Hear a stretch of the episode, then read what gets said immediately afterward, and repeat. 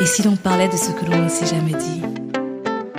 Arracher la parole au silence. Alors que le soleil se lève sur le jardin de mes peurs, de l'ignorance. Illuminer les coins obscurs du labyrinthe de ma liberté.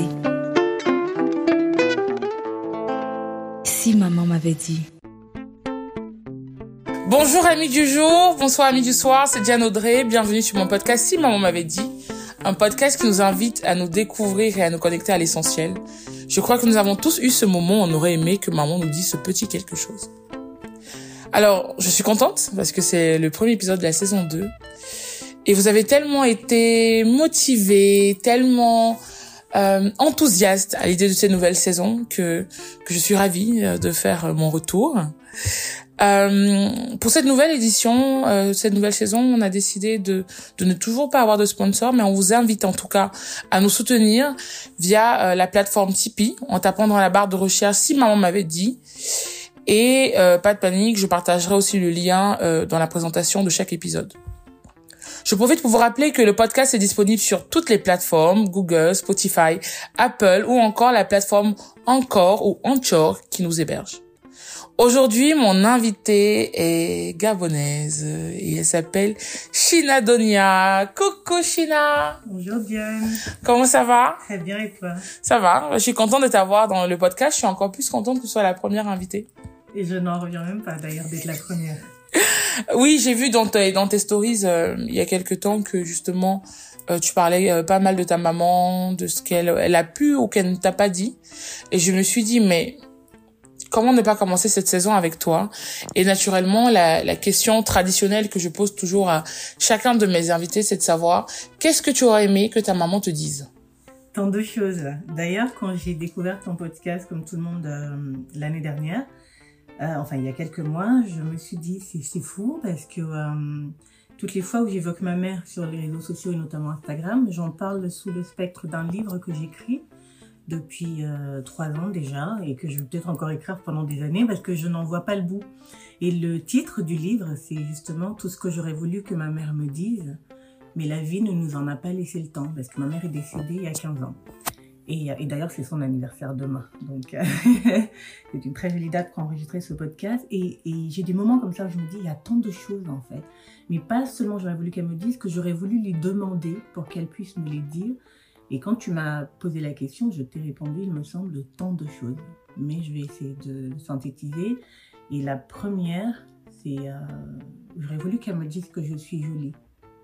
Parce que euh, bah, personne ne me le disait quand j'étais enfant.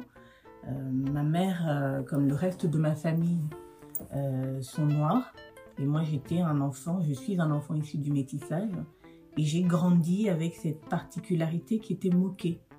Euh, d'avoir la peau plus claire que les autres. Non pas qu'il n'y avait pas de personnes à la peau claire dans ma famille, parce qu'on le sait, chez les Noirs, il y a plusieurs carnations. Au Gabon, on va appeler les gens très clairs de peau bruns, quand ils sont clairs de peau sans être... Euh, Au Cameroun aussi. Voilà. Et donc, euh, mais euh, moi, du fait d'être presque brune, mais pas brune, j'étais toujours moquée et je ne le comprenais pas. Et j'ai longtemps pensé, étant enfant, que je n'étais pas jolie parce que je n'étais pas noire ou je n'étais pas brune, mais parce que j'étais métisse. Et donc j'ai très mal vécu euh, cette enfance-là euh, du fait de ma couleur de peau, parce que mon métissage semblait être aussi la raison pour laquelle je ne correspondais pas aux critères de beauté qui vont au-delà de la peau, donc la morphologie, euh, le visage, les traits, l'ossature, tout un tas de choses. Je n'avais pas euh, le corps de euh, mes cousines du même âge, par exemple. Et plus on rentrait dans l'adolescence, plus la différence était accentuée. Donc moi, j'étais toujours très, d'abord maigre enfant, et puis ensuite très, très athlétique, pour pas dire euh, maigre. Et c'était constamment moqué. Donc j'aurais voulu que quelqu'un, et en particulier ma mère, me le dise directement. Elle le disait, mais jamais à moi. Et il y avait une forme de pudeur de la part de ma maman à ne pas, devant ses cousines, complimenter son enfant comme s'il fallait devant les tiers un peu rabaisser son enfant, un peu ne pas trop faire d'atalacou sur lui pour ne presque pas attirer les regards euh, sur lui. Un peu gronder son enfant avant que les autres ne le grondent, un peu déprécier son enfant avant que les autres ne le déprécient. Et je n'ai jamais compris euh, cette manie-là. Et quand ma mère disait du bien de moi physiquement, c'était pour dire Ah, mais quand je ira en France, euh, elle va travailler pour Yves Saint Laurent parce que si Yves Saint Laurent la voit, il va l'embaucher. Alors, ma tête d'enfant qui a 8 ans, Yves Saint Laurent, j'entends saint. Moi, je descends d'une famille de pasteurs. Mes grands-parents, arrière-grands-parents, arrière-arrière étaient des pasteurs protestants. Donc, je me suis dit, c'est un ange quelque part, mais je ne trouve pas le passage biblique en question. Et que fait-il à Paris? On s'en fait trop ciel. Et je me dis, il fallait un ange de Dieu pour me dire demain que je suis belle. Il fallait que je trouve le chemin de Paris. Mais c'était un cheminement dans ma tête d'enfant. Et ce que ma mère ne me disait pas, que j'ai compris plus tard, en fait, Saint-Laurent célébrait les femmes qui me ressemblaient, des femmes noires et minces. Et, euh, et que oui, je correspondais aux critères de beauté de Katusha. Et un jour, j'ai entendu le nom Katusha et ma mère disait, Shina ressemble à Katusha. Ensuite, elle a enchaîné pour dire, Katusha est belle, hein, Katusha comme ça, comme ci, comme ça. Et j'ai fait le lien mathématique dans ma tête. En fait, ma maman me trouve jolie, mais elle ne me le dit pas directement. Et j'ai fait la paix avec cette idée, mais j'aurais voulu que ma mère et d'ailleurs ses cousines, mes tantes, tout le monde me dise un jour, ah, pas particulièrement euh, parce que c'est jour de fête et qu'on est bien habillé, mais ah ma fille, tu es belle, hein. Mais tu ah pourquoi tu es mince comme ça là? Ah mais pourquoi tu n'as pas les hanches comme ça Ah mais pourquoi tu... Et c'est lassant. Et on entre dans sa vie de femme et d'adulte en n'aimant pas le corps dans lequel on est, parce qu'on a subi tant de réflexions sur le fait euh, d'être trop grande, pas assez grande, trop petite, trop noire, trop jaune, trop rouge. Il y a toujours quelque chose. Et euh, mon premier message, ça aurait été celui-là à ma mère et à toutes les mères qui nous écoutent. Dites à vos enfants euh, qu'ils sont beaux tels qu'ils sont. Moi, j'ai une fille aujourd'hui bah, qui marche sur une crasse, hein, c'est-à-dire mince, encore plus claire de peau, qui va devoir se battre pour rentrer dans un moule, euh, un ordre établi en termes de critères de beauté chez nous en Afrique, mais elle ne va pas faire ce combat parce que j'ai fait le travail. Et euh, je me contente pas de dire à ma fille qu'elle est jolie ou quoi, mais oui, quand je lui dis, je dis, oh là là, ma petite est tellement belle, ah, ça me pique les yeux, est-ce que je peux avoir mes lunettes de soleil? Ah, Tu brilles trop comme le soleil. Et oui, elle a, elle a 12 ans, mais elle ne souffre d'aucun complexe physique parce que j'ai tellement rabâché euh, dans ses oreilles ces mots nécessaires quand on est une femme. J'aurais voulu que ma mère me dise que je suis jolie. Alors, moi, j'aimerais beaucoup que tu partages avec moi euh, qui était justement euh, la petite fille jolie et intelligente que tu étais. Ah, ça c'est l'autre chose que j'aurais voulu qu'on me dise. que je suis intelligente. Que je le suis même euh, euh, d'une manière très vive. C'est à l'école que je l'ai appris, mais j'ai appris à lire seule très vite à 5 ans. Je, je ne m'explique pas comment. Et je me souviens par contre de cet épisode où ma mère était en train de brag devant des voisines en disant Ah, mais China, lit l'union. Et l'union, c'est comme chez vous, euh, fraternité matin Euh, Mutation? euh, chez nous, c'est mutation, Mutation. au Cameroun Tribune, Mm, mm. Euh, Fraternité matin, ça va être en Côte d'Ivoire? En Côte d'Ivoire. Bonjour, je dis pas rien. Euh, mais je, je me souviens, je lisais le journal. Je me souviens quand on était en voiture, je décodais les, les enseignes sur les immeubles. Je lisais, je lisais. Je ne sais pas comment j'ai appris à lire. Et, euh, et j'entendais ma mère dire, oui, mais l'enfant la lit. Et une des voisines disait, oh non, c'est faux. On m'a donné le journal, j'ai lu, euh, mais sans respirer parce que je connaissais pas la ponctuation. Et je pense, j'ai bugué, il y avait un mot avec un PH. Ça devait être pharmacie, quelque chose comme ça. J'ai dit pharmacie. Et l'autre s'est accroché à ça pour dire, oui, mais elle sait pas si bien lire. Ma mère m'a défendu en disant c'est de la mauvaise foi. Parce que je, voilà. Mais j'étais très vive. Je compilais très vite. Euh, et puis, quand il a fallu aller à l'école, euh, donc en CP à 5 ans, tous les jours, je rentrais. Parce que chez moi, on parlait le français. On parlait pas le français à la maison. Euh, mais je comprenais le français. Pareil, on regardait la télé, on comprenait le français sans parler. Et je revenais avec, je sais pas, 20, 30, 40 nouveaux mots. Et je voulais toujours les tester. Maman, la maîtresse. Alors, j'avais un bon accent enfant. La maîtresse, ça vous donne, hein Et les calculs, mais. Et, je pense, si j'avais eu des parents qui avaient décelé que j'allais plus vite que la musique, on m'aurait fait sauter une classe. Ce qu'on a fait d'ailleurs, on a fait. euh, J'ai sauté le CM1.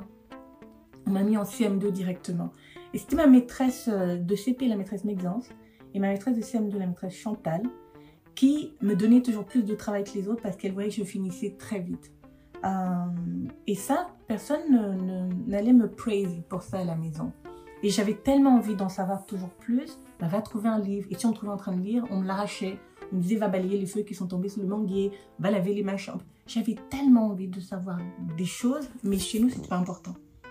Ce qui était important, c'était d'être jolie. Mais encore une fois, comme moi, je rentrais pas dans la case jolie quand on est une fille, j'étais j'étais déboussolée par rapport à ça. Et euh, j'aurais voulu que maman et d'autres personnes de la famille... Quand mon bulletin arrivait, hein, c'était un acquis. Première de la classe, deuxième de la classe. D'ailleurs, euh, petite anecdote, euh, le feu président Omar Bongo, à partir de 86, donc j'étais en CE2, avait instauré un système de remise de cadeaux à tous les enfants premiers de la classe des écoles publiques et privées du Gabon. Et du coup, cette année, j'étais la seule enfant de la famille qui était allée à la présidence. Et je me souviens l'attraction que j'étais quand je suis rentrée du palais. Tout le monde voulait me toucher. Tu as touché bon, avec quelle main? Non, mais c'est pas ça le pire. Je me souviens quand ma mère m'a préparé, on m'a fait des tresses à la Serena Williams euh, à l'époque, quand elle mettait des perles aux couleurs du Cameroun. Moi, c'était vert, jaune, bleu, trois couleurs du Gabon, dans les nattes. Euh, mes chaussures étaient jaunes, je me souviens, ma robe était bleue.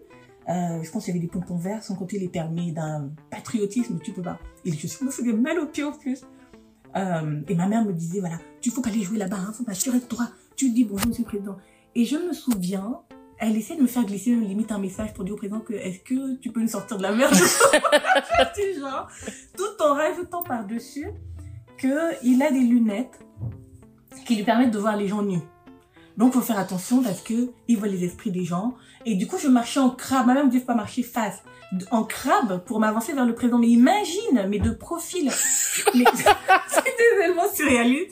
Et, et, des fois, en grandissant, je me disais, mais mes parents, avec leur niveau de croyance, euh, je pas envie de dire limité, mais très très élevé dans tout ce qui est euh, occulte, voir le mal partout. Euh, si ma mère voulait sortir et qu'il pleuvait, elle allait blâmer de ses temps. Non, ça c'est encore ma tête, bon, je dis pas son nom. Ça c'est toujours elle a tout me chercher problème dans ma vie. Moi j'allais sortir là. Fait... Et moi je me souvenais qu'on avait appris la météo, comment ça fonctionnait, l'évaporation de l'eau, l'accumulation dans les nuages, c'est ça qui causait la pluie. Mais je n'osais pas aller dire à maman, je suis pas sûre que ce soit ma vie telle. Mais euh, cette appétence que j'avais pour les livres, pour l'école, j'aurais voulu aussi qu'on, pas qu'on la glorifie, mais qu'on l'encourage. Et on a essayé de toujours m'envoyer faire des choses plus utiles que d'apprendre. Et du coup, j'ai été une très bonne élève. Euh, tous mes professeurs de collège et lycée euh, le diront. Euh, J'étais une élève brillante. J'ai représenté mon, le lycée Lyonba à, des concours, par exemple. Mais euh, avec le recul, je me dis, j'aurais pu faire tant, de choses si j'avais grandi dans une famille où on, poussait les enfants. Mais sans effort, je révisais pas. Je n'ai aucun souvenir de m'entraîner à réviser. Il me suffisait d'aller à l'école, j'écoutais, voilà, et puis je faisais mes devoirs. Quand j'avais un contrôle après, je m'en sortais très bien. Mais j'aurais voulu ça, qu'on qu célèbre les enfants qui aiment les livres et qui ont faim de livres puisqu'ils ont faim de bédoum, de pain au chocolat. Mm -hmm. euh, je, je, rêvais, j'avais une tante, les enfants avaient une bibliothèque avec tous les six compagnons, les Martines, tous ces trucs. Et quand j'allais chez elle, bah, je, je regardais pas la télé et tout. Je, je, lisais le plus grand nombre de livres que je pouvais lire avant de rentrer. Et quand j'avais pas fini un livre, alors là, dans ma tête, c'était qu'est-ce qu'est la suite? Qu'est-ce qu'ils ont fait? J'étais cet enfant qui avait tellement soif de connaissances. Et euh, oui, j'aurais voulu que ma famille me demande pardon à la limite de ne pas m'avoir laissé me nourrir de livres, de connaissances, à défaut de me nourrir moi de cette, euh, cette culture-là qu'on peut trouver dans les livres. Mais je remercie ma mère et mes parents euh, gabonais parce qu'ils ont infusé en moi par contre la culture euh, fan africaine. Et pour ça, je sais aussi beaucoup, beaucoup de choses qu'on ne trouve pas dans les livres. Mmh. Comment, enfin, euh, enfin, cette enfant, cette jeune fille euh, que tu étais, quels étaient ses rêves, euh, comment tu occupais ton temps Bon, là, j'ai compris que tu allais souvent chez une tata, mais les tatas, ah, c'est souvent, rare, hein voilà, c'est ça. Oui. Euh, non, alors nous, on vivait à la mission protestante de Baraka. Mon grand-père, le feu pasteur Samuel Norisson, était le président de l'église évangélique du Gabon. Donc, on vivait dans un quartier où il y a l'église protestante, le cimetière protestant, l'école privée protestante dont ma grand-mère était la directrice. Donc, si vous êtes des enfants du directeur de la directrice, car vous tenez à carreau. Et pour s'assurer que ce n'est pas ces enfants qui vont lui faire la honte, mamie rentrait dans les classes de manière impromptue. Elle mettait une division au tableau 756 divisé par 23. Elle fait semblant de chercher dans la classe. Et puis elle te pointe du doigt directement. Donc des fois j'entendais des hurlements dans les classes d'à côté. C'était ma cousine Arlette euh, qui prenait chef. Euh, et puis quand c'était mon tour, bon, mamie savait que j'allais m'en sortir, du coup elle me corsait le truc. Et finalement, elle, elle, elle, elle jouait ce jeu-là, euh, de toujours me pousser. Euh, mais on était vraiment... Et, en plus, la, maison était accolée à la cour de l'école. Donc on était vraiment que là, on, on allait à la chorale des enfants, les séraphins de Baraka. À Noël, on jouait les rois mages, la Vierge Marie, ce genre de choses. On était à l'église le dimanche. On était les enfants du pasteur. On était vraiment circonscrits à, ce quartier. Nos voisins étaient les enfants de, de pasteurs ou de diacres. Euh, j'ai découvert le reste de la ville vraiment quand je suis allée au collège. Si on quittait la maison en voiture, c'était pour aller rendre visite à un membre de la famille en voiture, donc tu vois un peu le chemin habituel. Mais c'est quand je suis allée au collège, le collège était à l'autre bout de la ville, pas très loin de l'aéroport. C'est là que je me rendais compte de à quel point la ville est grande, mais c'était un cocon euh, très bien euh, qui a fait cette éducation religieuse là. Et puis beaucoup d'ailleurs de familles de pasteurs étaient sans comme nous. Donc on parlait tout le temps enfant, il y avait ce, cet ancrage très euh, très religieux et culturellement fan.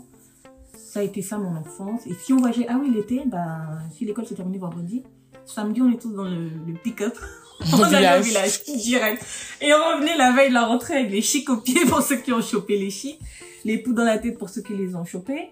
Euh, mais c'était cette routine-là, quoi. Est-ce que tu connaissais ton père biologique? Non, quand tu étais... non, j'ai euh, j'ai grandi avec aussi ce silence absolu. Je connaissais son nom, euh, j'entendais des histoires sur lui. Euh, donc ma mère l'a rencontré à Bitam, pas du tout en ville, donc dans, dans notre village. Mhm. Et euh, c'est une célébrité là-bas, il est très connu. J'ai retrouvé mon père euh, des années après. Mais quand je, je me promenais dans la ville, pareil, à cause de cette spécificité-là, tout le monde savait que j'étais l'enfant du blanc. Et moi, le Costa, l'enfant de Costa. Il n'y a, pas- y a pas une personne de la génération des années 70 qui ne connaît pas Robert Costa. Mon père jouait dans l'équipe de foot locale. Il en était l'équipementier, il en était le sponsor, il en était le manager, euh, il jouait. Euh, il était, il était dans plein de business. Mon père parle parfaitement le fan. Il était totalement intégré euh, à cette ville-là. Donc, quand moi je suis née après, après son départ, les gens de la ville me retrouvaient un petit peu en lui. Mhm. Et oui, on m'appelait toujours la fille de Costa. Donc, il y avait cette histoire très jolie d'un homme qui est venu, qui a aimé le Gabon. et ensuite, silence, ma mère n'en parlait Mhm. pas. Euh, c'est quand j'ai, je suis venue faire mes études en France Mhm. que je me suis dit, bon, euh, voilà, on s'est dit, tiens, je vais quand même le chercher parce que euh, j'avais tellement peur de poser une question à ma mère et, et me dire, je peux me prendre une mandale comme ça être mal lunée. Mhm. Et effectivement, quand j'en ai parlé à ma mère au téléphone, donc moi à Toulouse, elle au Gabon, je me suis dit, je suis assez loin pour ne pas recevoir une babouche ou autre chose. Mhm. Et effectivement, la réaction que je craignais, ma mère l'a eue. Qui était, euh, pourquoi tu vas chercher quelqu'un qui, qui n'était pas là pour toi? Je ne suis pas assez bien, etc. Et j'essayais j'essayais de, de boucler une boucle, maman, de comprendre. les- Oui, mais tu vas savoir quoi, tu vas savoir quoi. Elle était tellement agressive. euh, J'ai abandonné la- l'affaire, je me suis dit, oula, pardon. Mhm. Euh, et puis ma mère, c'était ouais, mon premier amour, c'est le parent sacré, c'était ma mère et mon père. Donc je me suis dit, je, je veux pas la décevoir. Mhm. Et je veux pas mentir et le faire en cachette d'elle. Et c'est vraiment par hasard j'ai retrouvé mon père, mais ma mère était déjà euh, décédée, donc je me dis, bon, elle n'avait pas trop m'en vouloir. J'ai pas Mhm. cherché Tu l'as trouvé par hasard comment? Sur YouTube. Ah bon? Non, c'est une vidéo YouTube que quelqu'un avait postée sur ma ville natale, justement Bitam. Et, euh, et quelqu'un a commenté. Et la personne qui a commenté le connaissait. Et, euh, et c'est la mère de mon frère. Donc, mon père s'est marié par la suite. Il a eu un fils, donc mon petit frère. Ils sont, les deux sont divorcés aujourd'hui. Mais celle qui dit, ah oui, machin, non, j'ai habité là-bas avec mon ex, mon ex-mari a vécu là-bas dans les années telle, telle, telle et tout. Et c'est le même nom et le même prénom. Je me suis dit, in the name of Jesus is happening here? Et du coup, je la contacte, euh, parce que YouTube, dans les commentaires, tu peux euh, à la personne. Puis alors, je me suis dit, allez, one shot. Soit elle va m'envoyer bouler, soit elle va faire comme si elle jamais mon mail. Mhm. J'ai tout écrit, ma vie, je m'appelle telle, c'est ça, ta, ta, ta, ta, ta. Et surtout, j'ai mis des photos de moi, petite, moyenne, grande aujourd'hui, mes enfants, tout. Mhm. Et euh, je pense, en 3-5 minutes, mon numéro de téléphone évidemment, mon téléphone a sonné. Allô China, c'est Martine Aussi simplement que ça. Et euh, de la même manière, je discuterai avec toi ben, jusqu'à jusqu'aujourd'hui, quand la mamie de mes enfants. euh, euh, D'ailleurs, le, le fondant au chocolat que je t'ai emmené, c'est une de ses recettes, tu vas voir, c'est une tuerie. Oh, wow. C'est incroyable. Ouais, c'est euh, c'est une deuxième maman. Enfin, j'ai plein de mamans, j'ai mes tantes, les grands-mères, mais c'est une femme juste adorable. Et ton euh, père, tu l'as vu? Non, c'est un choix que j'ai fait aussi. Euh, parce que euh, quand on grandit, on n'a plus le même regard sur la vie que quand on est enfant. Mais j'ai son numéro, on s'est parlé, et puis j'ai choisi de, de ne pas nourrir cette relation-là. Et ça n'a rien à voir avec ma mère, mais je, je, fais partie des gens qui pensent qu'il faut mériter d'être dans ma vie. Et j'ai beaucoup de proches, des gens euh, avec qui je partage le même sang euh, que je ne laisse pas respirer le même oxygène que moi. Ça peut sembler prétentieux, mais c'est pour préserver euh, ma santé mentale, c'est pour préserver, ne pas avoir trop d'attentes vis-à-vis des gens. Et du coup, je, ne, je ferme. je ferme la porte à beaucoup de choses. Et la toi, maintenant qui a eu 40 ans, euh, euh, tu t'es pas dit, pour mes enfants, j'aimerais savoir, vu que tu... Si, si, si, c'est après avoir eu toutes ces explications-là avec lui, en fait, que je me suis dit... Que tu ne veux pas non, nourrir. Non, qu'il il va les décevoir, comme il m'a déçu. Euh, et euh, je, je voulais pas que mes enfants s'attachent à un papy qui qui n'est pas forcément un papy, qui n'a pas forcément envie de jouer ce rôle-là. Pour info, hein, mon père est un très bel homme. Imagine le rital italien séduisant. euh, euh, voilà, imagine cet homme-là qui vieillit pas, qui. euh. Mon père est assez autocentré, je ne le dis pas méchamment, et je voulais pas avoir d'attente que je savais d'avance qu'il n'allait pas me satisfaire. Mhm. Je voulais pas que mes enfants soient déçus, qu'ils ne trouvent peut-être pas de temps pour eux, qu'il est très concentré sur sa vie et, et sa, sa nouvelle compagne, euh, qui avait l'air aussi très angoissée par cette fille qui arrive, qui n'est pas une enfant, qui est une femme, qui sait ce qu'elle veut. Et, euh, et je voulais pas qu'elle s'inquiète de quoi que ce soit. Pardon madame, vite ton gars, moi je... Et puis quand on est enfant, on fantasme sur le parent qu'on connaît pas. Tu avais fantasmé sur ton père? Non, j'avais rien à quoi m'accrocher, j'avais Mm. strictement rien. Mm. Le, le premier blanc dans ma tête, machin, c'était lui de Funès. C'était, voilà, qu'on voyait tous les jours à la télé au Gabon, noir et blanc. euh, j'avais du mal à imaginer mon père et comment, il fait quoi. J'avais rien, absolument rien. Et puis finalement, d'avoir tout, mon père, c'est la copie crachée de, de mon fils, euh, mon deuxième fils. Euh, et du coup, quand je regarde mon fils, je me dis, bon, en fait, mon fils me ressemble. Donc, du coup, ce qui fait de moi une, copie euh, féminine de mon, de mon père. Euh, et qu'en fait, je cherchais mon père, mais il était en moi, là, depuis. Et il était dans ce corps, euh, voilà. Athlétique. Voilà.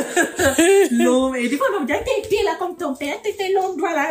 C'était là. Mais personne ne me, ne me le disait. Mhm. Mais j'avais trop d'attentes. Et je savais que et, et je pense que mon modèle paternel est très africain.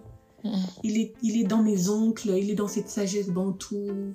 Euh, les conversations que j'avais mon père étaient sur d'autres euh, sujets, quoi. Mhm. Puis il avait tendance à, à blâmer d'autres personnes pour beaucoup de choses. J'aime pas cette attitude non plus. euh, quand on est adulte, Mhm. Euh, même vis-à-vis de mes enfants, je refuse. Oui, mais c'est pas moi, c'est l'adulte. Non, Ta part à toi, c'est drôle, quoi. Mhm. Oui, mais je dis ta part à toi, c'est quoi? Et euh, non, mais j'aime mon père de tout mon cœur d'enfant et euh, je, je veux qu'il vive le plus longtemps possible, mais euh, je suis du genre à aimer les gens de loin. Voilà. Mais je n'empêche pas les gens de faire leur part. Mhm. Quel était, justement, pour revenir à la petite fille que tu étais, tes rêves hein? Tu avais des rêves? D'être médecin sans frontières. Oh et ça, c'était à cause des infos. À l'époque, il y avait la guerre en Somalie. Et c'est la première fois que je voyais à la télé des gens dont j'avais l'impression que c'est ma vraie famille. Des enfants faméliques. J'étais pas aussi maigre que ça, mais j'étais quand même une enfant très maigre. Et qui avait ma couleur de peau, qui avait mon visage, qui avait mes cheveux, qui me ressemblaient tellement. Je me disais, c'est forcément mes parents. J'ai dû atterrir ici par erreur. Mais, mais j'avais une imagination très fertile. Et j'essaie d'imaginer la Somalie, c'est où? Mais comment je suis arrivée là? En même temps, c'est que ma mère, c'est ma mère. Mais je me dis, il y a forcément un lien de parenté avec eux. Et puis, c'est comme ça, je suis tombée amoureuse aussi de Bernard Kouchner. Parce que c'était l'époque où on le voyait beaucoup euh, sur ces foyers de guerre-là. Je trouvais, comment il était comme Jésus, puis il était beau, Bernard Kouchner. Ouais. jeune et Ouais, ouais, très, très beau. Mhm, et je le trouvais sauver les gens, les enfants qui souffraient. Euh, je voulais faire ça. Je voulais être une China Bernard Kouchner.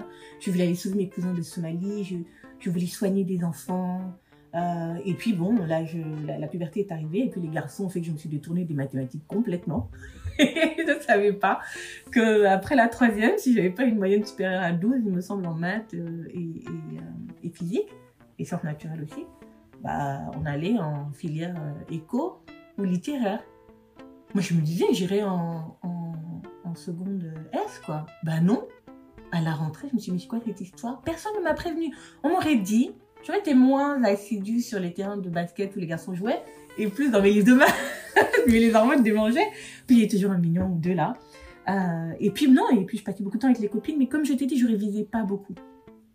Et du coup, je, faisais le strict minimum, et les maths, euh, la physique et le reste n'étaient pas les matières que j'aimais le plus. Et c'est comme ça que je suis passée à côté de ma carrière de China Bernard Kouchner, euh, à mon grand désarroi. Mais on m'a envoyée en seconde économie.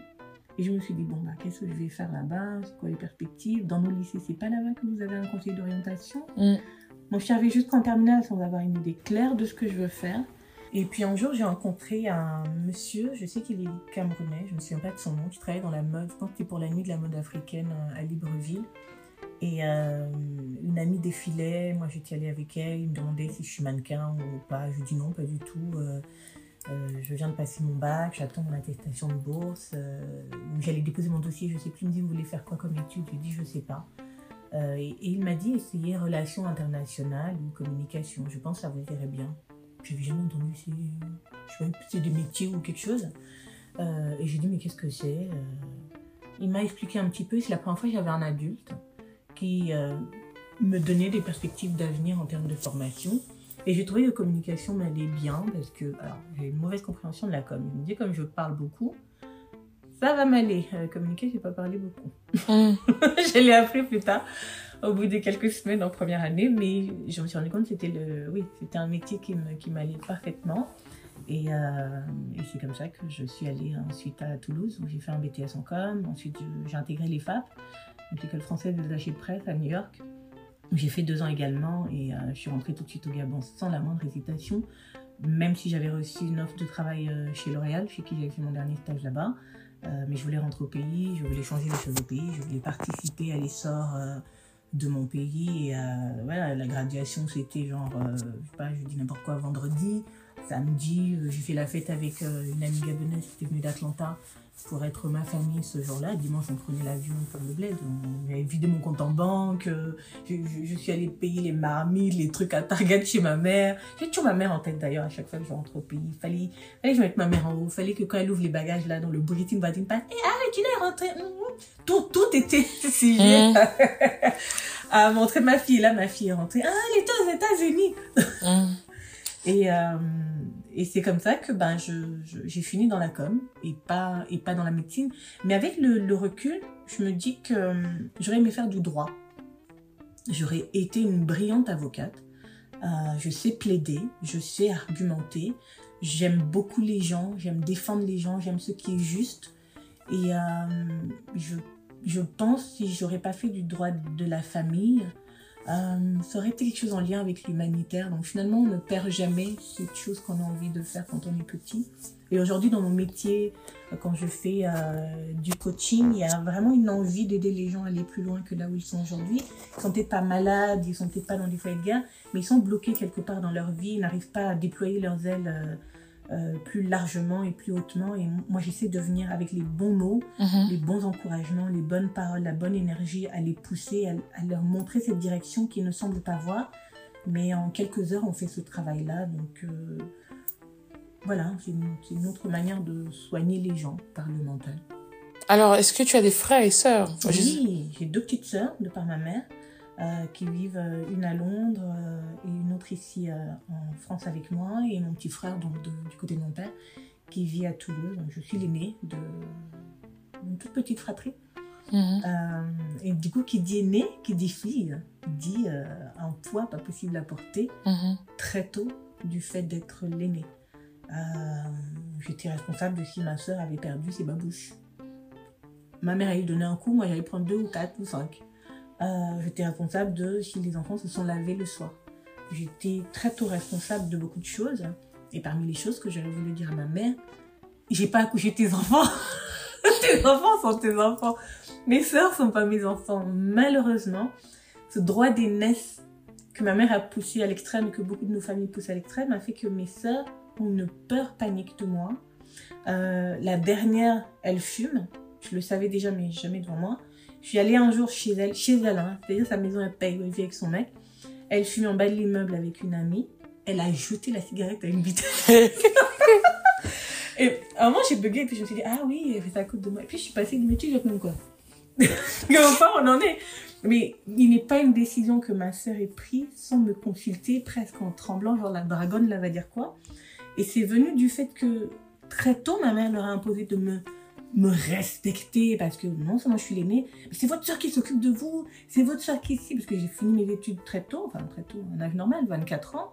Je suis rentrée, j'ai créé mon entreprise au Gabon et je m'occupais de ma mère, ma grand-mère, mes sœurs. euh, et mes deux aînés que j'avais déjà euh, eu à l'époque. Euh, et ma mère imposait qu'on me doive ce respect-là. C'est-à-dire, euh, j'étais le papa de la maison. Et mes sœurs, on n'a jamais eu de relation de sœurs où on chill, où elles vont me demander une robe. Ma mère, elle piquait dans mes trucs euh, sans vergogne. Mais mes sœurs devaient se dire, si China voit que j'ai pris sa chaussure, c'est la mort même. Vous avez quel, euh, c'est- vous avez quel différents Différents âges Pas grand-chose. euh, deux ans avec la deuxième et, et euh, j'avais sept ans quand la dernière est née. Sept ans. Sept et deux ans d'écart. Alors, euh, moi, euh, et quelle a été votre relation quand étiez petit? Donc, c'était très maternel dès le Non, début. J'étais très protectrice de mes petites sœurs. Mes petites sœurs, euh, euh, elle, à, contrario, elle dit tout Ma sœur est belle, ma sœur, ma sœur, ma sœur aussi, ma sœur est. Tout le temps, tout le temps en permanence. Tu vas voir, tu vas voir ma sœur. Et donc, il y avait ce petit côté où mes, mes sœurs m'adulaient. Euh, normal, quand on a une grande sœur, euh, bah, j'étais très protectrice. J'avais votre petit corps, comme on dit, petit modèle et tout. Mais je protégeais énormément les petites sœurs de tout, de tout. Et j'avais une manière de les aimer qui était presque douloureuse, en fait. Euh, si j'entendais ma petite sœur pleurer, surtout la dernière, j'avais l'impression, comme, comme dans le film Moïse couvre les eaux, que mon cœur se déchirait littéralement comme ça. Et c'est une sensation que j'ai trouvée ensuite quand mes enfants pleurent. Surtout les plus petits. Quand j'entends ma fille faire, quand je fais quoi, c'est quoi, vous avez fait quoi? Ses frères sont genre, on n'a rien fait. euh, tout. Ma chérie, tu pleures quoi? Ah, mon Playmobil s'est cassé. Bien, vous avez la chance. genre, que vous, les grands, pouvez pleurer. Mhm. Mes derniers doivent pas pleurer. Voilà. Donc j'ai j'ai été très protectrice, très aimante. Euh, j'ai beaucoup gâté mes sœurs. Mais finalement, j'étais pas proche au point qu'elles puissent se confier à moi, par exemple. euh, ou, euh, par exemple, la nudité chez nous. euh, les femmes avec qui on se lave, on s'habille, on... que il y a une forme d'intimité. Que Mhm. ce soit à la rivière ou à une salle de bain en commun, vous habillez pour sortir. Mhm. J'ai pas l'impression que mes sœurs m'aient vu. Ça peut sembler banal pour certains, mais c'est qu'il y a une forme de distance entre moi. J'ai vu ma mère, j'ai vu ma grand-mère euh, s'habiller, se laver, mais j'ai pas l'impression d'avoir eu ça avec mes petites sœurs. C'est quelque chose qui t'a manqué ou qui te... Non, je me rends compte qu'il y a eu cette distance-là, en fait. Il y a eu ce... Il n'y a pas d'intimité, il n'y avait pas de ça. Euh, elles me parlaient pas de leur euh, chagrin, leur projet, leur ceci, leur cela. J'étais très presque directrice d'école avec elles, et parce que, bon, euh, quand moi je suis rentrée, j'avais 24 ans, un an plus tard, ma mère est décédée, je me retrouvais à 25 ans, la mère de mes deux petites sœurs, à m'occuper de ma grand-mère, de mon cousin également, dont la mère était décédée. Ma grand-mère a eu cinq enfants, et pendant mes quatre années d'études, chaque année, l'un d'entre eux mourait. Et je suis rentrée au terme de la quatrième année. Ma mère était celle qui décidait cette année-là. Euh, et donc, j'avais juste cette peur panique. Euh, faut pas que ma grand-mère me clame contre les doigts. Il me faut quelqu'un. Il me faut une dernière, un dernier aîné qui reste. Parce que mon grand-père était mort quand ma mère avait euh, même pas 5 ou 6 ans. Euh, et du coup, dans notre branche de la famille, si ma grand-mère partait, je me retrouvais l'aîné. Et moi, je n'étais qu'une petite fille. J'étais même Mhm. pas dans la classe des tantes, des parents. J'étais dans la catégorie des petits-enfants. Et ma grand-mère est décédée, euh, évidemment, quelques années après. Euh, et du coup, mes sœurs n'avaient que moi, l'autorité parentale, la grande sœur, l'aînée, celle qui fait les études, celle qui tout. Donc, elles pouvaient rien décider sans mon aval. Et je me suis rendu compte que c'était quelque chose de relativement toxique, où j'ai pas, j'ai pas laissé mes sœurs vivre leur vie non plus. Et il y a beaucoup de choses que que j'ai réalisé que j'aurais dû leur dire. Et Dieu merci qu'on est vivant. Non, j'ai dit. Hein.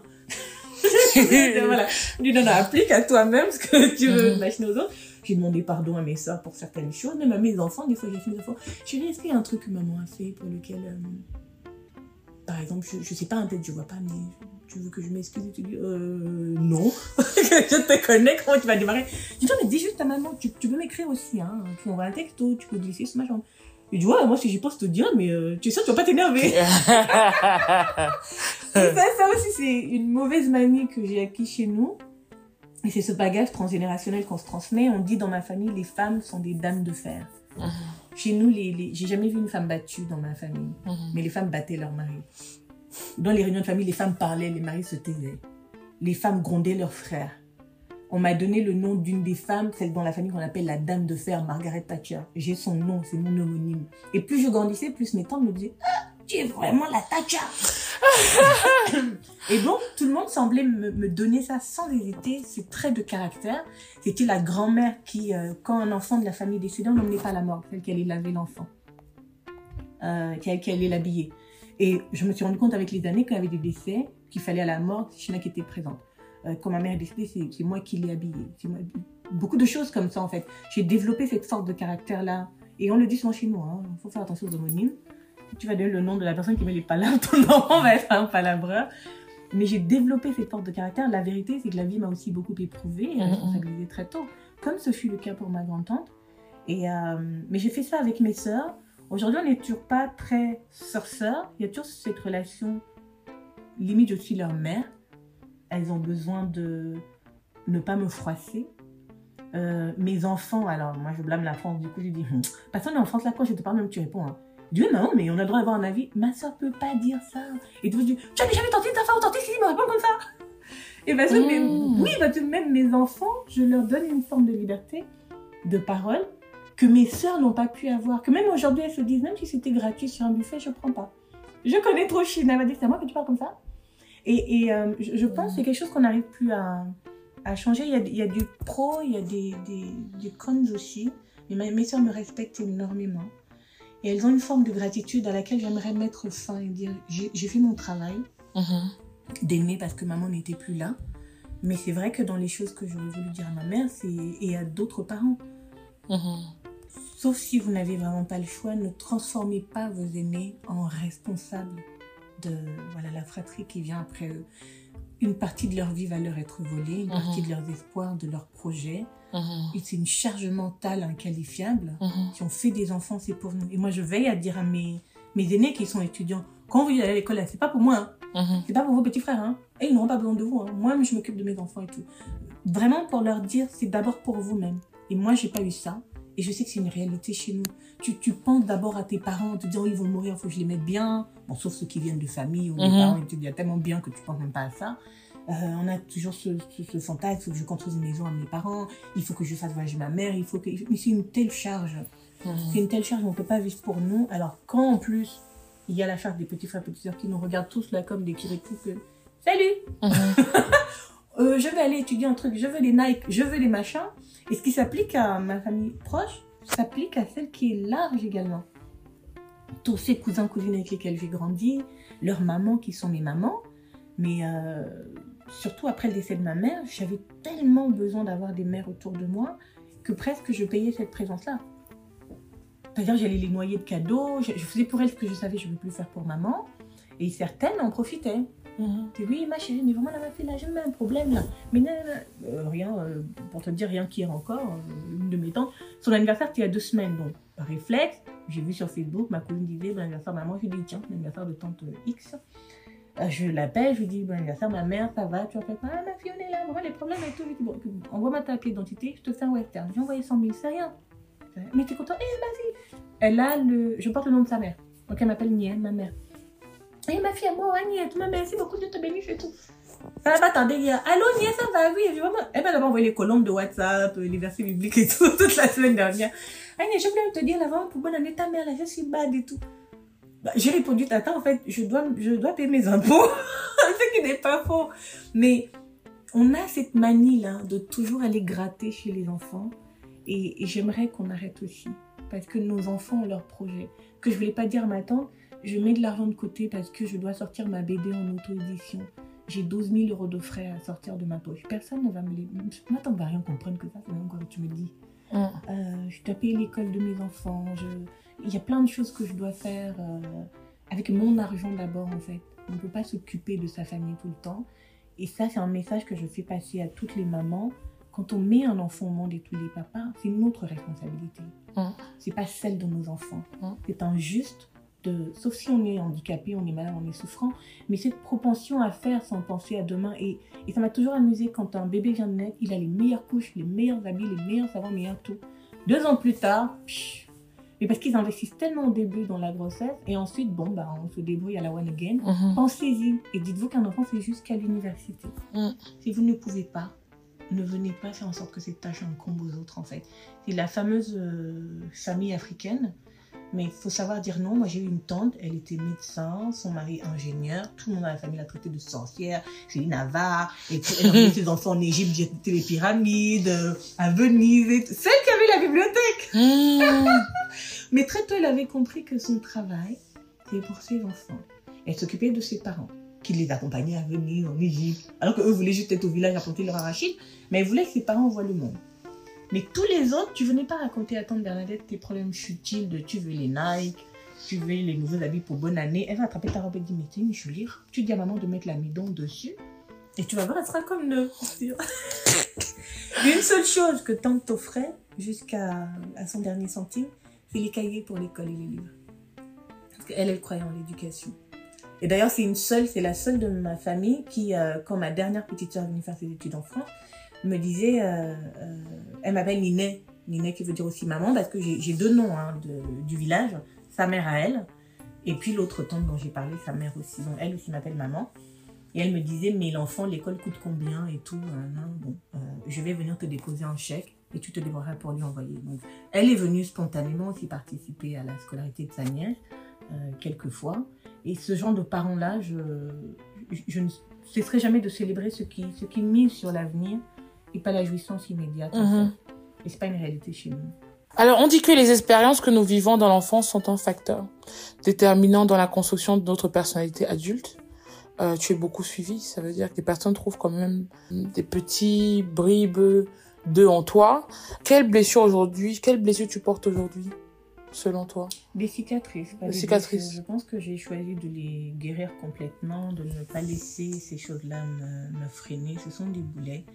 Euh, quand on pardonne à ceux qui ne nous ont pas demandé pardon, d'ailleurs, je t'ai dit, moi, je suis euh, enfant de pasteur, et c'est en ce 1 que nous apprenait notre Père, il y a cette partie de notre Père qui dit Pardonne nos offenses comme nous pardonnons à ceux qui nous ont offensés. C'est faux. Nous ne pardonnons pas à ceux qui nous ont offensés. Mais avec nos bouches, là, on vient demander tous les jours, pour ceux qui prient tous les jours à Dieu, euh, via le Notre Père, au moins tous les dimanches, pardonne-nous nos offenses. Comme nous, on fait un parallélisme alors qu'on n'a pas pardonné à ceux qui nous ont offensés. Moi, j'ai tellement fait la paix avec les personnes qui ont pu me blesser qu'il ne reste que des cicatrices, il n'y a plus de blessures ouvertes. La seule qui reste un peu ouverte et que je- je- j'essaye de fermer, c'est la perte de ma mère. Parce que ma mère est partie, j'avais 25 ans, elle a fait un AVC, c'était du jour au lendemain, ma mère en avait 44 ans, c'était trop tôt, trop vite. Et une tante m'a dit, ah, même si elle était partie à 80 ans, tu aurais toujours trouvé que c'est trop tôt. Mais euh, il faut que tu remercies ta maman parce que c'était le cours normal des choses. Et elle me l'expliquait ainsi, China, si tu étais partie avant ta mère, là c'est le monde qui tourne à l'envers, on n'enterre pas le fruit de ses entrailles, mais on enterre le ventre duquel on est sorti. Et euh, ta mère en serait morte. Et c'est via mes tantes que j'entendais toutes ces choses que ma mère ne me disait pas. Parce que ta mère était tellement fière de toi. Parce que quand ta mère parlait de toi. Parce que quand tu étudiais, que tu étais loin. Parce que ta mère ceci. Mais ma mère avait cette pudeur où elle n'arrivait pas à me le dire en face. Mais elle le disait à travers d'autres personnes. Et quand j'étais là, c'était plutôt... J'avais l'impression de plaindre. Mais je réalise qu'elle voulait que je corrige les petites parties qui n'étaient pas encore à son goût parfaitement parfaites. Mais personne n'est parfait. Donc aucune blessure si ce n'est la perte de cette maman. Parce que je me dis, Dieu me donne longue vie. Tant de moments vont m'arriver encore, je me dis, ah, j'aimerais que maman soit là, j'aimerais tellement qu'elle me dise ceci. Et j'ai beaucoup, dans les moments difficiles, j'ai envie qu'elle me donne les réponses à certaines questions. Et du coup, je me dis, écoute, China, écoute-toi. Euh, maman doit te dire, ou elle doit rire déjà, que, ah, ah, te voilà maintenant encore coincé. Mais je sais que tu vas y arriver. Et, et- et je, je m'écoute, plutôt que d'aller chercher la réponse à ma mère, je m'écoute et je finis par trouver. Et quand je finis par trouver ou me sortir du pétrin, je me dis, elle doit, elle doit se dire aussi, voilà, tu doutais même quoi, tu as même peur de quoi. Ma mère était ce genre-là, elle n'a pas Mhm. compliment facile, mais euh, un peu comme la blague de Gad Elmaleh où dit le GPS marocain va te dire, devine. tu dois trouver seul. Donc c'est cette blessure-là, mais on m'a dit, tu dois la laisser partir. Et j'avoue que j'y arrive pas. J'ai des moments, ça fait 15 ans que ma mère est partie, mais des fois je compose encore son numéro de téléphone. Et c'est mon oncle qui répond, son dernier frère qui a gardé sa, sa carte SIM. J'ai deux, trois vêtements de ma mère encore, évidemment qui n'ont plus du tout son odeur. Euh, je continue de demander à des membres de la famille s'ils ont des nouvelles photos en dehors des photos que j'ai déjà vues et revues mille fois, pour que je puisse voir un autre angle du visage de ma mère. Il n'y a pas d'audio, par exemple, il n'y avait pas de note vocale, ces choses, on n'a pas de vidéo en souvenir.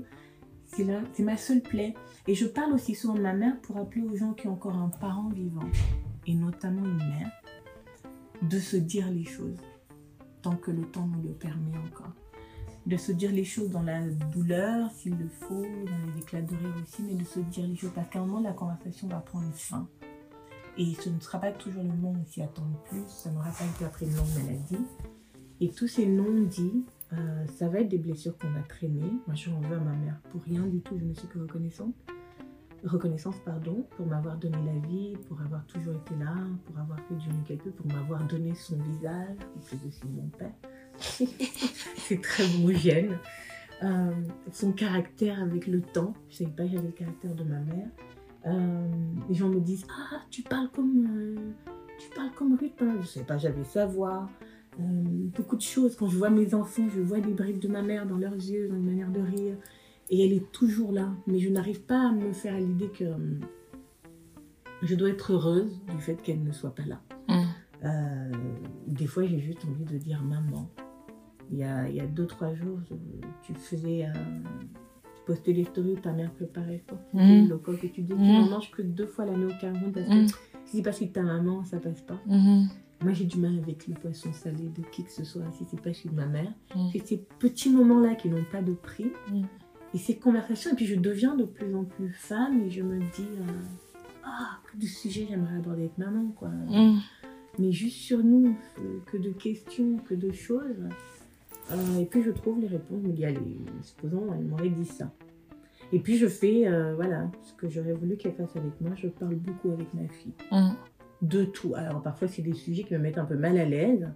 La semaine dernière, elle me dit oui maman, à partir de quand mon copain peut venir dormir chez moi? J'ai dit quel copain? Quel copain Non mais quand j'aurai un, je lui dis mais impossible. Mais pourquoi j'ai pas fait les garçons dorment pas chez les filles? Oui mais pourquoi? Je dis parce que. Mais parce que, mais c'est pas une réponse. On a discuté comme ça dans le bus jusqu'à ce que je lui explique, ok d'abord la culture. Et puis de deux, euh, bah non, parce que j'ai dit non. Et puis de trois, tes frères risquent de le taper, papa aussi. Et ainsi de suite. Mais c'est vrai qu'elle n'est pas très satisfaite de la réponse, mais elle a compris aussi qu'il y a des barrières comme ça. C'est la culture, c'est comme ça. Elle dit, mais si c'est ma maison, alors je dis, ça arrive que si vous êtes mariés. Ok, ben je vais dire qu'on se marie. Je vais dire quel âge?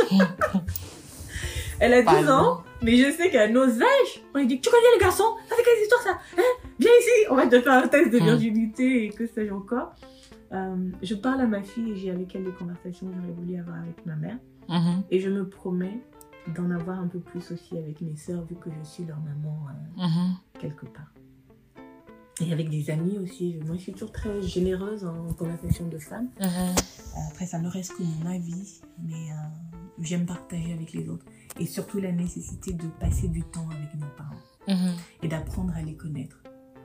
Ouais. On peut facilement leur en vouloir pour des choses, mais si on savait quel a été leur parcours, si on connaissait leurs blessures, Oui. leur histoire, Oui. leur non-dit.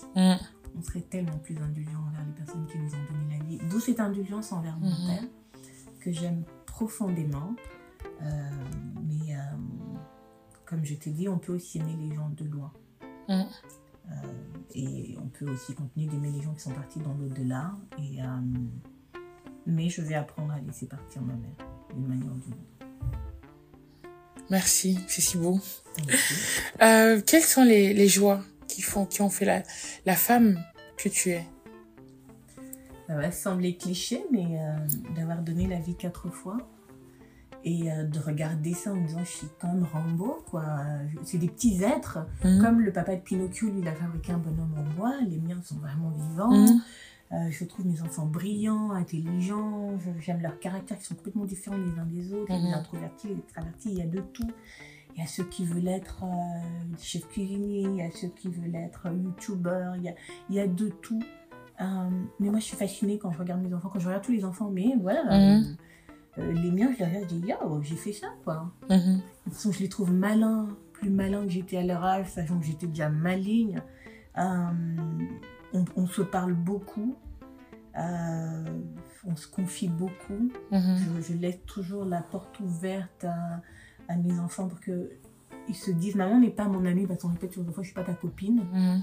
mais qu'ils sachent en cas de désarroi ou de questionnement quelconque ma mère sera toujours ma première oreille et ma première épaule Mhm. je suis très tactile avec mes enfants. euh, ils sont tous grands, hein, techniquement, mais ils montent toujours dans mon lit, ils se collent à maman. euh, ils aiment poser, mes garçons aiment poser la tête sur mes cuisses. Maman, touche-moi les cheveux. Je dis, bon, faut que je transmette aux filles euh, plus tard que ma soeur. Mhm. Faut toucher les cheveux du gars. Ah. Il aime, c'est son moment de détente et tout, mais ça va être ça. Et peut-être d'avoir sauvé la vie à quelqu'un. Quand j'avais, il me semble que j'avais 14 ans, on était à la piscine au Gabon. Mhm. Et une jeune fille qui savait pas nager a plongé dans le grand bassin elle n'est pas ressortie. Personne ne faisait attention. Moi, je voyais Mhm. qu'elle remontait pas. Et elle était en train de se noyer. Et j'ai plongé sans avoir la moindre notion de secourisme, mais je me suis dit, bon, je vais passer derrière elle, Mhm. je vais l'attraper par le ventre, la remonter. Elle, dans la panique, ben, elle nous engloutissait toutes les deux dans l'eau. Mais je continuais de pousser. Quand on arrivait dans le fond, je tapais du pied pour qu'on remonte. Essayé de parler dans l'eau, évidemment, je faisais que boire de l'eau. Et on a fini par à- à arriver au bord. Elle a éclaté de rire. Moi, j'étais au bout de ma vie, euh, la gorge en feu, les poumons en feu. Mais je sais qu'elle serait morte. Parce qu'elle est tombée en marchant, en fait. Elle a dû se dire peut-être un petit bassin. Et ça s'est fait dans le silence, personne l'a remarqué. Et des fois, je dis à mes enfants, et moi, j'ai déjà sauvé la vie de quelqu'un. Genre, respectez-moi. Je trouve que c'est un immense accomplissement. Ouais. Après, il y a plein d'autres choses qui vont toucher presque au narcissisme. Mais d'avoir donné la vie à de beaux êtres humains, qui j'espère ne seront pas des boulets pour la société, sauront ce pourquoi ils sont nés, je vais aller leur rappeler pour changer le monde, vont avoir un impact bien. J'espère que quand mes enfants croiseront après mon départ cette terre des gens qui m'ont connu, diront Ah, ta mère c'est cela, ta mère c'est cela, et qui diront I know, I know. Mhm. Mhm, c'était Mhm. Alors, tu étais mère très jeune. Donc, euh, comment tu as géré ça? Parce que dans notre société, en plus, tu dis tu venais d'une famille de pasteurs, euh, fan. Euh, donc déjà, quand on disait pas que quand tu étais petite, que tu étais jolie, etc. Là, tu deviens, tu es devenue la risée de la société. Comment tu as géré première grossesse euh, Alors, quand je suis arrivée au collège, j'avais la cote. Donc, c'est jusqu'à mes 10 ans que, en interne dans la famille, je n'avais pas de compliments sur mon physique. Et ça me pesait, d'autant plus qu'il y avait toujours une ou deux cousines qui étaient en permanence complimentées. On pouvait nous faire les mêmes traits, les mêmes robes, mais elles avaient droit au compliment, moi. C'est pour ça que je me dis, j'aurais voulu qu'à cet âge, on me. Mais au collège, lycée, oh, j'étais dans le top 5 des nanas les plus bankable de. Surtout dès que les seins sont sortis en quatrième, là. C'était terminé. J'étais mince. Mais check alors les boobs de Pamela Anderson. Donc, évidemment, les garçons sont dessus. Et ils vont se contenter de ça, même si tu es un peu osseuse sur les bords. Et euh, j'avais la cote. J'avais la cote auprès des profs, des surveillants, des proviseurs. J'étais une fille brillante. Euh, fallait pas se retrouver face à moi dans un exposé. Je vais vous démolir, même si on a moins bien travaillé. Fallait pas. J'étais très compétitrice. J'étais dans une bande de filles, toujours la même aujourd'hui. On nous appelait le groupe Chagall. On chantait, on faisait des battles de R&B, on dansait pour la. Non, mais j'étais, voilà, j'aimais ça. Euh, j'avais mon crew. Les autres, ils nous aimaient pas, on s'en fichait royalement, parce qu'elles étaient pas nous, on n'avait pas envie d'être elles. T'es pas ma copine, c'est pas grave, vous faites une bonne, vous invitez pas, on s'en fout. Mais il y a ton frère qui va nous inviter parce qu'il tripe sur moi, voilà, donc tu cales en l'air. Donc j'ai plus ce genre de complexe-là à l'adolescence. Et puis, euh, malgré nos cours de sciences naturelles sur la reproduction sexuelle et asexuée, il y a quelque chose qui n'est pas bien rentré. Tu as loupé une partie. On bavarde parce que ben, c'est des dessins de zizi, de machin, même s'ils sont coupés en tranches, tout ça. Mais on se dit, ah, ça ressemble à ça, parce que les seuls zizi qu'on voyait, c'était les zizi de nos petits frères, des enfants. Mhm. Mais là, tu voyais un peu un pénis, même le simple fait de dire le mot pénis va genre glousser dans la classe. On est bête, on a 14 ans, que veux-tu? Donc oui, j'ai mieux retenu la tectonique des plaques en cours de des sciences naturelles aussi, hein, sur les volcans, que ça, qui est trop de bruit dans la classe. Et comme j'ai dit, je révisais pas. Et donc, les histoires de calculer les cycles et tout, plus tu vas aller dire ouais, ta maman que peut-être un amoureux, peut-être que qui, peut-être que quoi. Donc, pas de, pas de contraception, pas de préservatif. Tu te dis, allez, euh, le professeur nous a expliqué, euh, il y a la méthode du retrait, les trucs, mais t'es pas à jour forcément sur ton cycle, ce genre de choses. Et puis à ces âges-là, la sexualité est très sporadique. Et l'erreur qui m'est arrivée cet été-là, c'est que mon, mon amoureux, ses parents étaient partis en vacances en France. Il avait la maison pour lui. Fire. Je savais que le soir, hors de question, on va sortir. Mais les après-midi, donc je disais à ma mère, oh, je vais chez Lily. Vais chez Carline. Et donc, ce un mois plein, quelque part dans mon cycle, c'est tombé le mauvais jour. Euh, et quelques on est des ados. J'ai j'ai 16 ans et demi, lui il a un an de plus à peine. Je pense pas qu'à cet âge-là, un jeune homme sait se retenir. Il peut mentir, non, qu'il s'est retiré à temps, mais finalement, pas forcément. Et voilà comment, en fait, je me retrouve enceinte. Tranquille, hein, la fin de l'année, boum, on m'envoie en vacances chez mamie, comme toujours, sur le village, Gaillard, je joue, ma... je sais pas, suis en club. je reviens à la rentrée, je sais pas que je suis en club. Et, euh, et un jour, ma mère faisait euh, cuire de la queue de bœuf à la cocotte minute. Donc, quand la soupape sort l'odeur de la viande là et de l'eau, mais j'ai gerbé. J'ai vomi toute ma vie. Et la voisine, elle a éclaté. Hé, hé, hé, ça c'est la grossesse. et en fait, ma mère qui a pas fait le lien, tout de suite, ma mère l'a ramassé. Oui, ma. Ma mère était en train d'enchaîner la voisine et tout. Et en fait, la dame a mis le doute dans la tête de ma mère. Et moi, je dis, la maman, j'ai le palu. Parce qu'il y avait des palus comme ça, tu vomis, t'es pas bien. Je dormais, j'avais sommeil, j'avais l'impression d'avoir de la fièvre et tout. Voilà, j'étais pas enceinte de deux mois et demi. et ma mère, en fait, elle a éteint sa marmite. Elle dit, habite, on va à l'hôpital. Je me suis dit, tiens. D'habitude, quand je fais le palu, elle me donne un climat que tiens, prends ça. Bon, ma mère doit avoir peur et tout. Mais on n'arrive pas à l'hôpital général, on est à la polyclinique euh, des cinq palmiers. Et c'est écrit clinique gynécologie obstétrique. Je suis pas bête. Je sais ce que c'est. Et moi, je me dis, ah, trop bien. Peut-être qu'on va me faire le palu, mais surtout, parce que je disais Salut, Star Club, Okipodium, ma mère m'amène voir un gynéco, m'amène la pilule, enfin, forcément un truc de gynécologie, Mhm. parce qu'on les lisait dans ces magazines. L'assistante sociale, le planning familial, mais nous, on n'avait pas le droit à ces choses-là. Et j'attendais que le lundi pour aller raconter à mes copines, ah, trop bien, j'ai vu un gynéco, parce qu'il fallait que je leur raconte tout. mais j'ai pas fait attention la- au langage corporel de ma mère, qui était tendu comme un fil. On arrive dans la salle du médecin. euh, le, médecin demande, voilà, ma mère dit non, c'est pour une visite, euh, voilà, s'assurer que tout va bien et tout. Aucun soupçon de ma part. Hein. Il dit comment vous vous sentez, machin, non, j'ai vomi, j'ai la fièvre, quoi, quoi. Donc il, ma mère, il dit très bien, on va aller faire une. euh, ben, il faut qu'il m'allonge dans son truc là. Faire le toucher, je me dis, ah mince, je savais pas qu'il y avait ça. Donc il va faire ça devant ma mère et je me suis dit, ok, China, quand il va te mettre les doigts, essaie de faire vais dire, aïe, pour que. pour qu'elle croie que, bah, voilà quoi, t'as jamais fait ça, tu t'as mal et tout. Et j'ai dit, aïe, en décalage, comme un film où le son n'est pas bien. Donc le médecin m'a regardé là, j'ai dit, ma mère, maman, tu dis, aïe de quoi? Et, euh, et je pense, je ne voyais même pas mon ventre. Mais à deux mois et demi, ça peut le ventre est assez ferme. Je n'avais aucune idée. Toujours le médecin me palpe le ventre et tout, je me suis dit, voilà, il va me chercher un cancer, c'est bon, je vais mourir à 17 ans d'un cancer, mais quelle merveilleuse vie et tout, faut que j'écrive vite un livre sur ma vie qui est morte d'un cancer. J'étais tellement dans les trucs mélodramatiques. Et puis il fait l'échographie. Et en fait, il y a un bruit qui pète dans la pièce. Et c'est le bruit du cœur du bébé. Mais je me dis, il va montrer voilà la tumeur et tout. Diane, qu'est-ce que je vois? Un petit tumeur, même pas la partie téta encore un peu moche là.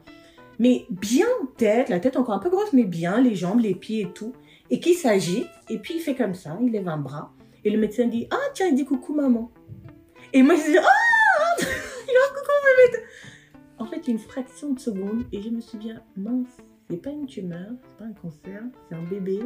Et juste à côté de l'écran, c'est ma mère qui est en train de rentrer ses doigts dans le sac. J'ai compris, ma vie s'arrête ici, je vais vraiment mourir. Pas d'un cancer, mais je- ma mère va me tuer. Parce qu'elle vient d'apprendre, un, je couche. Deux, je suis enceinte. Dans le taxi là, c'était. ça Mais- Ça a commencé dans le bureau du médecin. Parce que tous, ma mère a dit au médecin, elle n'a pas parlé. hein. Quand on arrive à la fin, il commence à me faire les ordonnances, il dit il faut faire les examens de sang, ceci, il faut prendre une vitamine, quoi, machin. Moi, j'attends qu'une chose en lit pour dire à mes copines, yo, je suis enceinte. Mais tellement t'es un enfant dans ta tête. Ma mère me suis demandé combien coûte un curettage. Le mot curettage, j'avais déjà entendu. Il y a des grandes cousines qui se font ça et tout. Et c'est là que je suis redescendue de mon nuage et revenue à la réalité.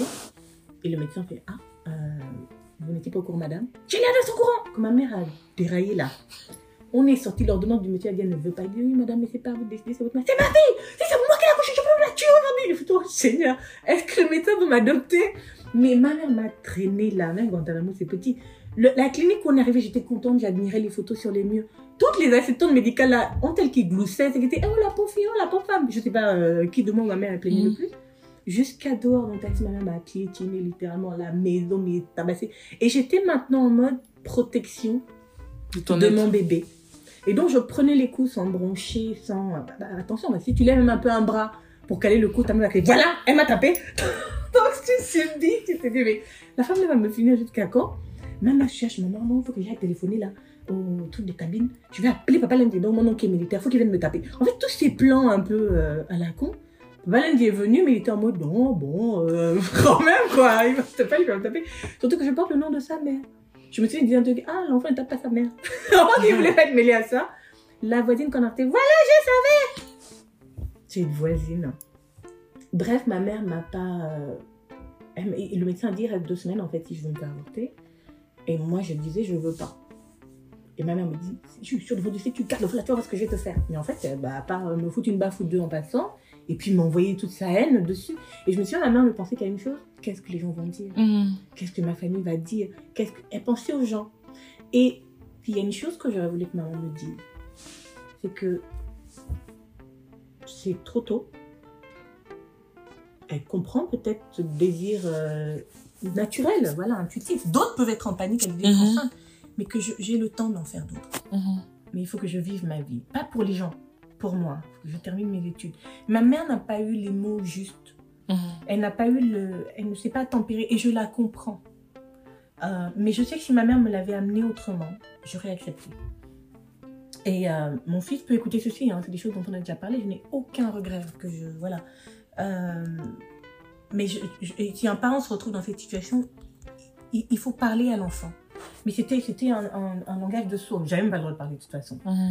Et puis ma mère m'a pas parlé pendant des mois. Et évidemment, les moqueries au collège. Tu passes de la fille qui a la côte à Eh, donc elle fait, hein, que vous faites Bande de menteurs Peut-être mieux vous faites avorter au calme, en cachette et tout, mais enfin bref. Euh, tu sais de pas cacher la grossesse, mais nous on portait un uniforme, une jupe bleue, marine et une chemise. À un moment, ma jupe se fermait plus dans le dos. Et le proviseur, il y avait toujours des filles enceintes au lycée, euh, elles se cousaient une sorte de robe, euh, le haut blanc, le, bas bleu. Le proviseur m'a appelé un jour comme ça le matin quand on rentre au portail, mademoiselle, demain vous venez en robe. Et là, c'était la déclaration, euh, voilà, que tu es enceinte, quoi. Beaucoup de filles terminaient leur grossesse en cachant, mettaient les sacs à dos devant et tout. Je cachais pas particulièrement ces jupes, ma jupe m'allait plus. Et ma mère ne me parlait pas. Donc c'est très éprouvant. Et évidemment, le responsable de ça, il est venu en vacances en France. Hein. Il- au Gabon, il est déjà reparti en France. Tranquillement. Et comme tous les jeunes de son âge, quand tu vas lui dire oui, mais rien ne me dit que c'est moi. Tu dis ah, ok, donc tu n'as qu'une échéance que l'enfant naisse. Et ma mère, euh, donc par la suite, elle finalement renoue le dialogue. euh, parce que je lui dis que je suis allée euh, dire aux parents du papa que je suis enceinte. Alors là, eux, cri de joie, trop Ah content. bah oui, bah c'est leur fils, c'est pas là, c'est le dernier, euh, il va avoir un enfant. Donc la mamie, trop contente que ce genre de mamie qui n'attend que ça, à la limite que son enfant de 8 ans fasse un gosse. Donc elle était trop contente. Euh, pas si contente du fait que je sois fan, hein, la réalité un peu de chez nous, entre ethnies, on n'est pas forcément, voilà. Euh, et c'est et c'est cette dame, en fait, qui, pendant toute la fin de ma grossesse, était ce soutien moral. Elle a été éducatrice préscolaire, elle a travaillé, elle m'a offert mon premier euh, J'attends un enfant de Laurence Pernou. Quand j'allais la voir chaque week-end, elle me donnait 50 000 pour le taxi, t'imagines? Mais c'était, je me même des raisons d'aller la voir. Je dis, mais quel taxi pour 50 000 Si tu prends une course, c'est 1000 francs, à la limite. Et, euh, et je mettais tout cet argent de côté. euh, euh, et, et donc, la première fois que je suis allée la voir, j'ai dit à ma mère. Et ma mère m'a dit, ok, on va aller les voir. Ma mère était extrêmement gênée parce qu'elle se disait, si, c'est pas leur enfant là. c'est ça qui l'embêtait en fait. Mais comme moi j'ai déjà fait le geste, mais je pense que ma mère attendait que l'enfant naisse. Et qu'elle me dit, elle s'y ressemble à la raison que tu dis que c'est le père. Ok, allons les voir alors. Moi j'ai anticipé. Donc je me suis dit, quand on sort de la vie, je jure, je suis là devant dessus, l'enfant la sort noir. Toi-même là-bas. Parce que moi, en gros, je n'ai pas le problème. Parce que eux, en fait, c'est des gens métis, mais très clairs de peau, les yeux verts, les trucs comme ça. Donc ma mère ne voyait pas trop comment dans l'équation. Même si ma mère est noire et le reste de ma famille noire, comment On peut, hein, ça peut arriver. Mais quand même, elle se disait, non, voilà, moi je ne veux pas l'histoire. Et, Dieu merci pour ma mère, comment tout est né. Il n'a rien de moi, en fait, il ressemble à son grand-père, à son papa et tout. Et à l'instant où mon fils est né, ma mère m'a littéralement oublié. Sa vie, c'était cet enfant, ce fils qu'elle n'a pas eu. Mes sœurs et moi, on était, on faisait de la figuration, on était des pots de fleurs dans la maison, mais il fallait pas que l'enfant pleure. Mais l'enfant pleure pas, mais l'enfant si. Ma, ma mère était aux anges, et des fois, je la regardais en me disant, mais c'est pas toi qui m'as cassé la gueule. Quand tu allais étudier à l'étranger, c'est elle qui s'en est occupée Ah, mais la question se posait même pas. Les deux mamies étaient en mode, mais non, mais tu nous laisses l'enfant. Mais, mais c'était des guerres de qui l'a le week-end, qui l'a ici. L'autre, quand ma mère lui emmenait pas l'enfant, elle venait squatter chez nous. Mais c'était l'enfant roi chéri. Et je me souviens, mes soeurs, c'était ses boyesses. Jusqu'à 4 ans, le petit voulait même pas marcher. Il sorti, il face à la porte. Elle me dit, porte l'enfant, c'est quoi? Hein? Ta soeur n'est pas là. Elle s'occupe de vous. En fait, tout était, mais un prétexte à célébrer ce premier petit-fils qui était un fils de substitution pour ma mère.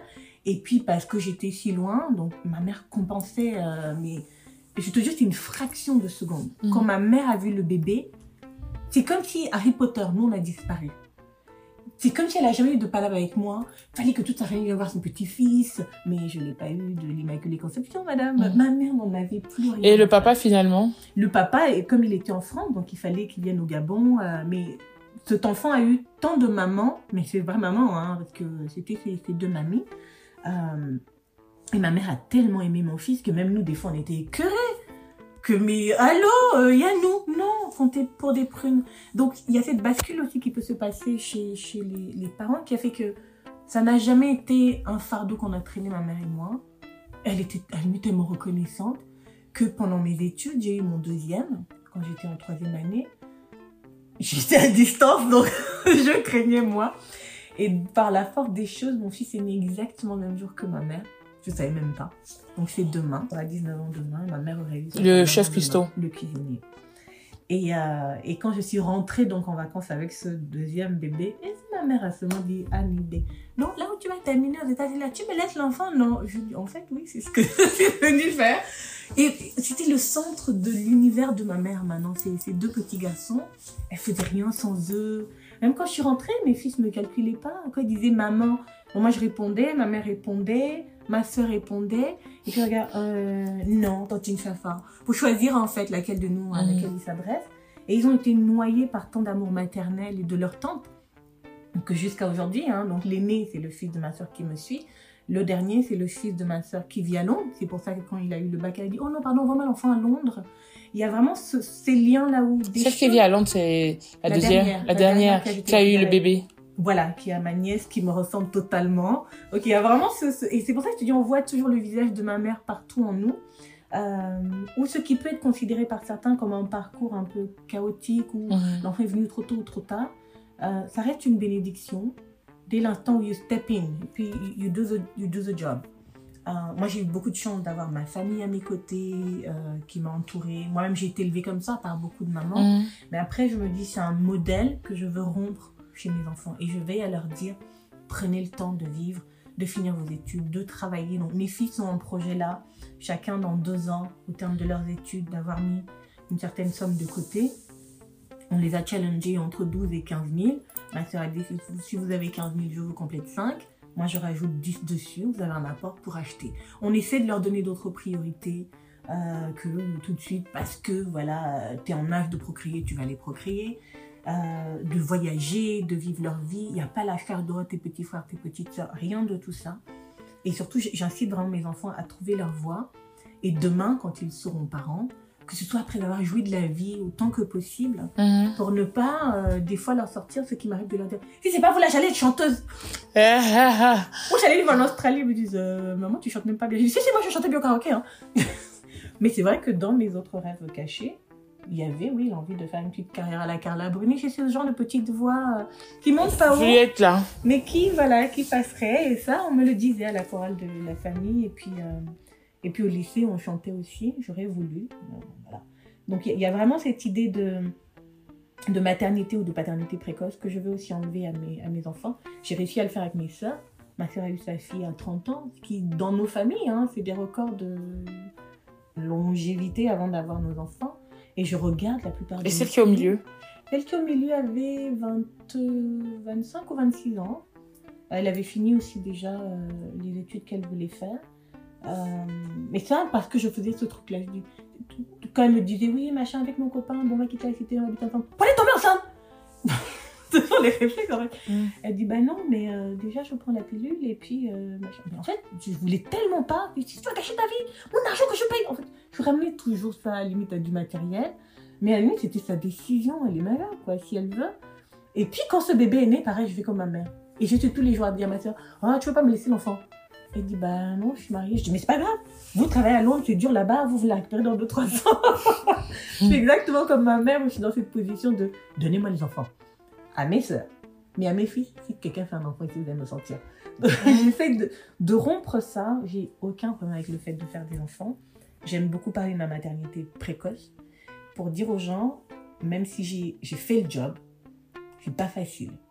N'y allez pas pour ensuite abandonner en chemin. On ne rend pas en boutique un enfant. Et Mhm. dites-vous aussi qu'il y a une part de vous que vous allez euh, sacrifier. Mhm. Du coup, mes enfants vivent aussi avec cette idée de maman, quand on va travailler, on veut plus que tu travailles. Je dis, comment je vais dépendre que de vous Jamais Ah, Moi, je suis une femme indépendante, hein, vous n'étiez pas née que je travaillais. Donc, il y a vraiment cette idée aussi. De... Et puis, ils ont une sœur. Je veux qu'elle voit qu'une femme ne dépend pas d'un homme. Une femme se prend en main.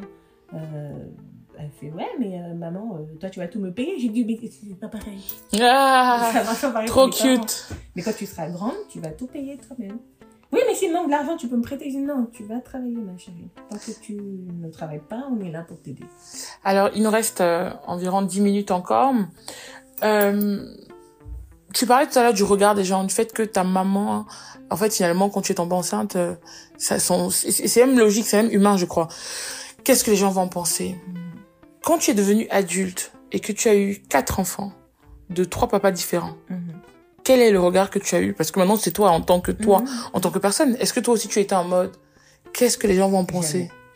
C'était comment tu... jamais, euh, j'ai pas l'impression que mes enfants sont plus ou moins bien, moins bien parce qu'ils ne partagent pas exactement les mêmes génomes.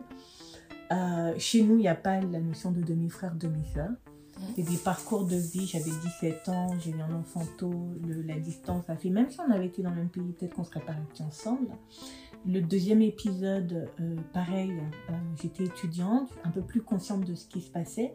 Mais c'est mon éducation religieuse qui faisait que quand même l'avortement était une, une option qui se présente à chacun de nous, je ne l'ai jamais envisagé à cause de ma foi. Euh, c'est quelque chose que je n'arrivais pas à faire. Et donc, beaucoup de gens auraient pu être maman comme moi.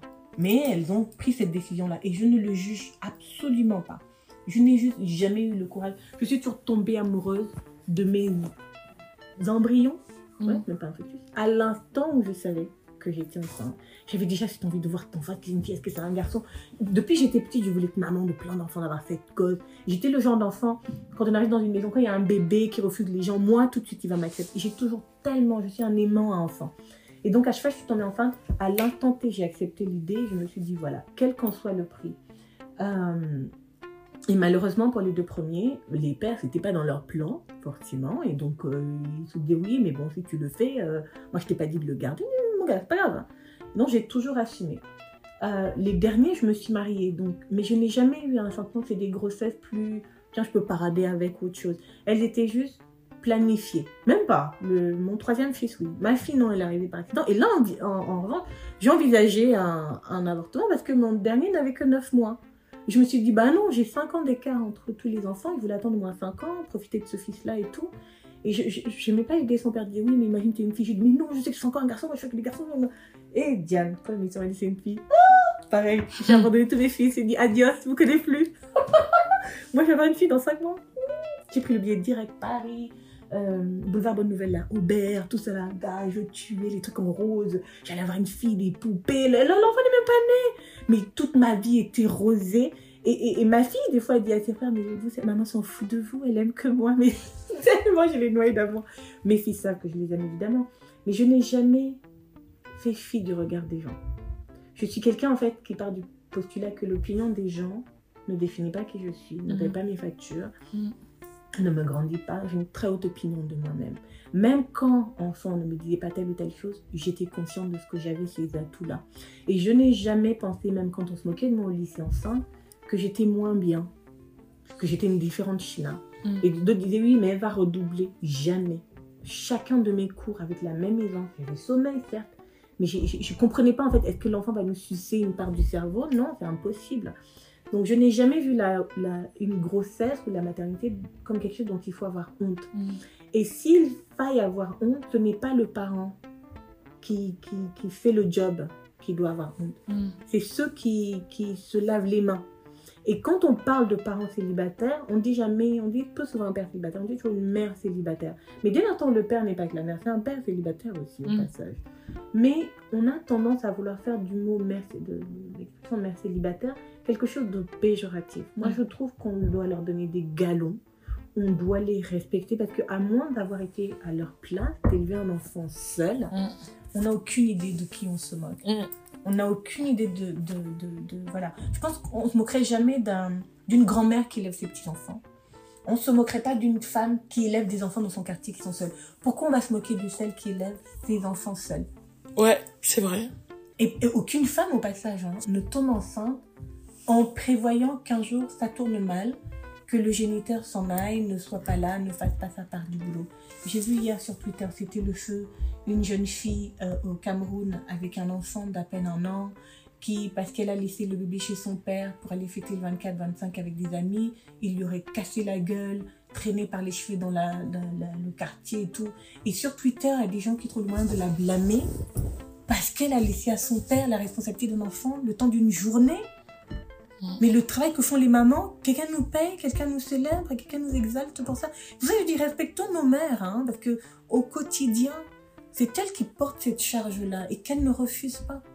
Même quand on est au bout du bout du bout, ça c'est quand l'enfant est encore petit, qu'on manque de sommeil, on est totalement, c'est une torture qu'on fait aux gens à Guantanamo, on les prive de sommeil. Mm. Mais c'est la même chose quand on a un enfant qui ne fait pas encore ses nuits. Mm. Entre les hormones qui jouent, la fatigue, le Mm. corps qui a changé. Mm. Et puis quelqu'un va venir se moquer. Mm. Faisons preuve de, j'ai même pas envie de dire d'humanité, mais de respect. Moi, je respecterai toujours une mère. Qu'elle ait eu sept enfants de sept papas? Ça veut dire que malheureusement, les papas ne sont pas restés. Mais elle, elle est restée là en tant que maman. Et je la célébrerai toujours elle. Et je ne l'invectiverai jamais. Je l'applaudirai que ma chérie, ce club-là, hein, hein, Mhm. très prisé, Mhm. très sélect, les gens qui rient là, ils pensent que tout le monde peut faire ça. Mais beaucoup d'hommes n'arrivent même pas à le faire. Et il n'y a pas besoin de faire des statistiques. Peu de gens arrivent à élever des enfants seuls, comme les mères célibataires le font. Alors euh, respectons-les, pardon, et donnons-leur le crédit qui leur est dû. J'ai trois dernières questions. Euh, la troisième, tu sais, c'est chez, souvent chez nous en Afrique, quand une femme a eu des enfants avec un homme euh, qui se sépare et qu'elle se rend, elle rencontre un autre homme, des fois tu vois comment on envoie l'enfant au village. Tu vois l'enfant, en tout cas moi j'ai souvent vu au Cameroun hein, et même au Bénin d'ailleurs. Donc la femme, son premier enfant, pour pas mettre mal à l'aise son mari qui a décidé de la prendre en mariage, elle envoie l'enfant chez sa mère au village et c'est quelque chose qui est complètement accepté Ah, chez nous, non. complètement Chez accepté. nous, c'est même tu fais venir tes frères et sœurs. Tu prends même les enfants de tes sœurs. Moi, mariée, ma petite sœur avait dit à son fils euh, aîné, euh, quand il était à la maternelle, il avait 2-3 ans, sauf que l'école maternelle où il allait était à côté de chez moi, à pff, 25 mètres. Et ma sœur habitait un autre quartier. Je dis à ma sœur, bon bah écoute, je prochaine, euh, pour faire bien les choses, il faut que ce soit toi qui demande à mon mari devant moi.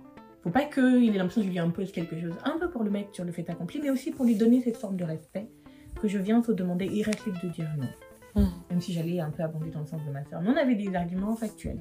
Euh, Shane est avec sa maman, sa mère travaille, euh, elle part le matin, il est avec la nounou quand il rentre d'école à midi, il est à la maternelle, il est seul l'après-midi. Mes enfants ah, le- sont à la même école, le même quartier, enfin, dans le, le même quartier, leurs écoles sont à côté, que c'est plus simple en fait. Et en plus, ces quartiers résidentiels où tu as les écoles françaises là, il y a des embouteillages le midi, pas Mhm. possible. Donc même quand elle vient le chercher le midi, c'est du temps qu'elle perd sur son travail et tout. Donc ils comprenaient l'aspect logistique, peut-être moins le culturel où on voulait pas que l'enfant soit seul et qu'il grandisse avec techniquement ses frères et sœurs. Moi, mes enfants et les de mes sœurs sont des frères et sœurs. Ils savent que leur, leur tante sont leur maman. Il n'y a pas ce distinguo-là. On dit juste maman telle, maman telle, et puis quand c'est ta maman, tu dis juste maman simple, sans rajouter le prénom. Mhm. Et du coup, moi, j'ai élevé mon neveu à 7 ans, il me semble. Sa mère venait prendre le week-end, mais il était tout le temps, tout le temps, tout le temps avec moi, de la manière la plus naturelle du monde. Je n'ai pas grandi dans une famille. Encore une fois, parce que je t'ai dit, chez moi, les femmes commandent. Donc, je suis qu'une femme va aller se plier chez un homme et euh, de dire Ah, moi, je vais laisser mon enfant et tout. Tu amènes même ta petite sœur. Ma petite sœur vivait avec nous avant de venir faire ses études euh, en France. La plus grande était un peu plus âgée, elle est internat quand mère a décédé. Mais la dernière n'avait que 16 ans. Il était hors de question que je mette qui que ce soit à. Ma grand-mère qui était malade, elle vivait dans la dépendance. Je sais que certaines personnes le font, mais ça dépend de notre capacité à dire, à exiger. Qu'est-ce que tu, qu'est-ce, justement, qu'est-ce que tu donnerais comme conseil? Parce que je, je vois, j'ai souvent vu ça et je, et je, je suis chaque maries choquée. demain, vous pouvez vous séparer. Quel est le regard que tu vas porter sur ton enfant? Que, que tu l'as littéralement abandonné? Mais enfin, ça s'appelle des familles recomposées. Est-ce que les maris qui, eux, arrivent avec des enfants demandent à la, à la femme son avis? On doit élever les enfants des autres aussi. Fait, c'est une question qui ne se pose pas. Je ne peux pas concevoir qu'on intègre quelqu'un dans sa vie et pas la progéniture qui vient avec. Je ne peux pas imaginer que quelqu'un, même sans aimer mes enfants, et je ne peux pas imaginer aimer quelqu'un sans aimer ses enfants, son père, sa mère, avec la même déférence que j'aurais vis-à-vis de ma mère, sans considérer ses frères et ses sœurs comme les miens. Comment peut-on décemment envisager de séparer un enfant de sa mère, une mère qui va grandir en en mettant d'autres mondes, qu'il va considérer comme eux, ils ont eu ce que je n'ai pas eu, la présence, l'amour, etc., la validation, la figure paternelle qu'on aurait pu être, ou maternelle pour un enfant, ont choisi de ne pas l'être. Je sais que les gens le font, mais dans mon ADN et la famille d'où je viens, personne, moi, j'ai été élevée par mes tantes, les tantes de ma mère. Ma mère, son père est décédé très tôt. Ma, mère a été chez beaucoup de ses tantes. On, on prend les enfants chez nous. Les grands-parents, on les voyait en vacances parce qu'on les laisse se reposer. Mais on prend les enfants. Si toi, tu t'en es sorti, tu prends l'enfant de ton frère, de ta soeur, mais tu vas certainement pas l'abandonner, je ne sais où, parce que tu refais ta vie. Parce qu'une chance sur deux, ce mariage n'arrive pas à terme. Les enfants se connaissent à peine. Il y en a qui ont développé un sentiment d'infériorité, d'autres de supériorité, de légitimité, d'autres d'illégitimité. C'est- juste une aberration pour moi. Mm. Mais je sais que les gens le font. C'est dommage.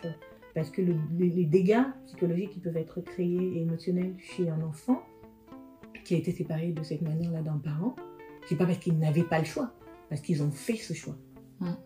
C'est ça qui est difficile. Moi, je sais que mon fils est né, j'ai eu un peu de mal avec lui au début parce qu'il ne me considérait pas comme sa mère.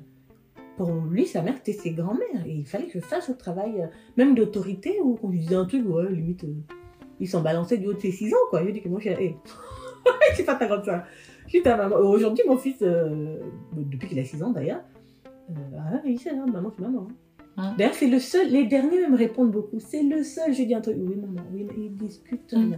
Mais aussi parce qu'on donne plus de liberté aux, aux petits. Mm. On est un peu plus fatigué, on est un peu plus souple. Des fois, même les aînés se disent Oh, c'est moi, j'avais fait ça. Mhm. Je dis Ah, laisse, c'est ma fille. Mm. Du moment tu vas fabriquer un manger, je dis non, je vais fabriquer une femme indépendante, libre de ses propos.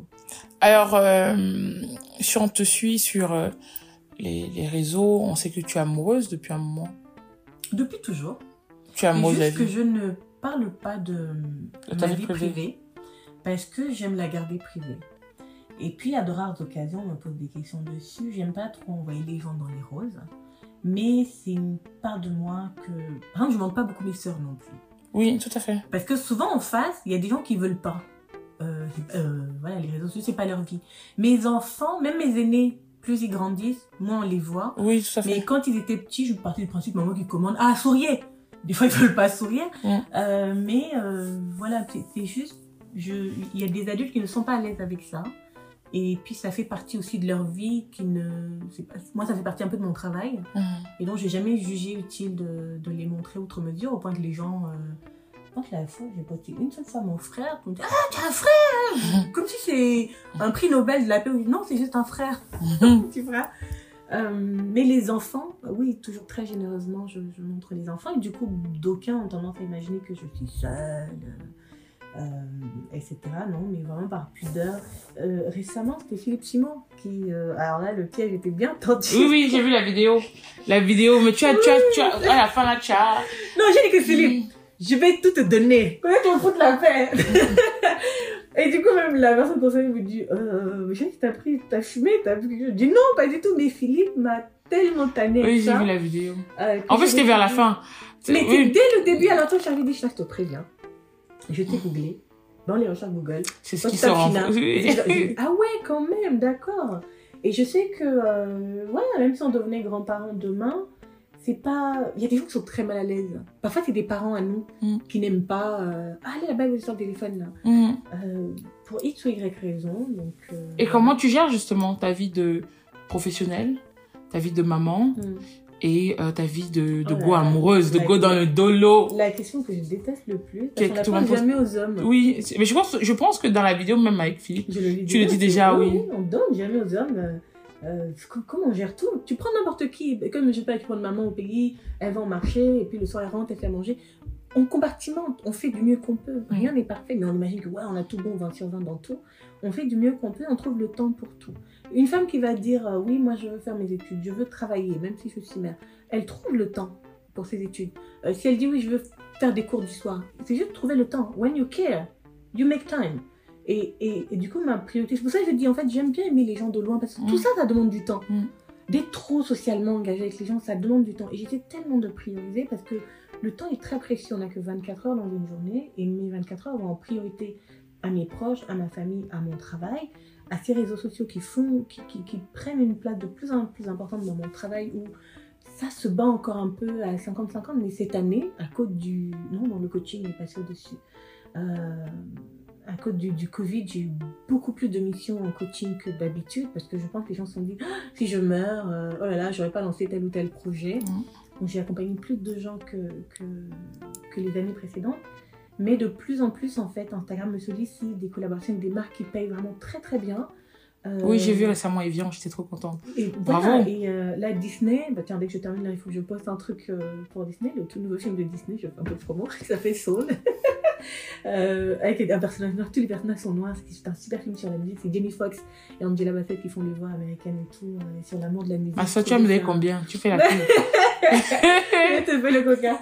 Et, et mais c'est juste cette notion aussi euh, de, de rester vrai. Mais rester vrai sur les réseaux sociaux ne veut pas dire donner, montrer jusqu'à son, son, son intimité toute sa vie. Mais je montre ce qui me met à l'aise. Et si ça me mettrait à l'aise, moi, dès l'instant où ça met les autres personnes concernées mal à l'aise, alors je ne le fais pas. Mhm. Euh, et du coup, par exemple, les gens, mon dernier fils, il a horreur de ça. Et donc, on le voit de plus en plus rarement. S'il voit même ma caméra, oh, il se casse. Ma fille, dès qu'elle voit mon téléphone, elle est prête. Pause, vogue, direct. voilà, maman, vas-y, Mhm. fais tout ce que tu veux. Donc oui, de moins en moins, on voit mes enfants parce qu'ils ont grandi. Je respecte ça. Et certainement, dans deux ou trois ans, si ma fille euh, adolescente en a marre, euh, euh, on ne verra plus. Et les gens qui me suivront récemment vont penser, voilà, je suis une femme seule, avec mon chien, Hum, qui a une nièce, qui ne boude pas encore à l'idée d'être dans les photos, euh, qui n'a personne. Et c'est pas faute de vouloir, mais c'est par respect et garde pour mes proches qui ne veulent pas être. euh, mais c'est tous des gens bien. Et, euh, comme je disais dans la Philippe, je souhaite à tout le monde d'avoir les amis que j'ai, euh, le compagnon que j'ai, les enfants que j'ai, les sœurs que j'ai, la famille que j'ai. Je sais regarder plus ce qu'ils ont de bien que ce qui leur manque. hum. Et ce j'attends aussi la même illusion vis-à-vis de moi. Dieu sait que je ne suis pas parfaite. Euh, ma dernière question, c'est qu'est-ce que tu aimerais dire là à tes enfants? Que je les aime, euh, que s'il fallait recommencer, je le referai, j'espère, dans nos autres vies, qu'on se retrouvera, peu importe l'ordre dans lequel ils viendront. Euh, que dans les autres vies, voilà, je prie pour que Dieu me choisisse à nouveau pour être le vaisseau par lequel ils viendront sur Terre. Et que ces nouvelles vies-là puissent-elles être fascinantes, qu'on ait d'autres métiers, d'autres choses, mais pitié qu'ils ne choisissent pas quelqu'un d'autre pour euh, être leur maman et qu'ils n'aient pas peur. Je, je le souhaite, comme ma tante me l'avait dit, de partir avant eux, mais qu'ils n'aient jamais peur.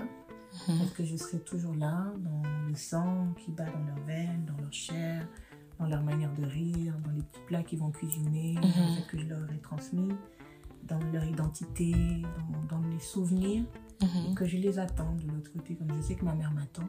C'est ce qui fait aussi que j'ai un rapport très paisible à la mort. Où, sans être pressée de mourir, je sais que je serai en paix ce jour-là à l'idée de revoir ma maman. Et Diane, qu'est-ce qu'on va se parler On va dire les choses. tout ce que j'ai pas pu dire dans le podcast et tout ce que j'ai pas pu lui dire de son vivant, euh, je lui dirai à ce moment-là. Et pour l'éternité, on se parlera. Est-ce qu'il y a un dernier mot que tu veux partager aux auditeurs ou aux auditrices? Dites à vos mamans que vous les aimez. Merci beaucoup, Shina. Euh, chers auditeurs, nous voilà à la fin de ce premier épisode de la saison 2 de Si Maman m'avait dit, en compagnie de Shina. J'espère que ces mots, son histoire, ses sourires, ses doutes, euh, ses expressions vous apporteront un peu plus de lumière dans votre vie.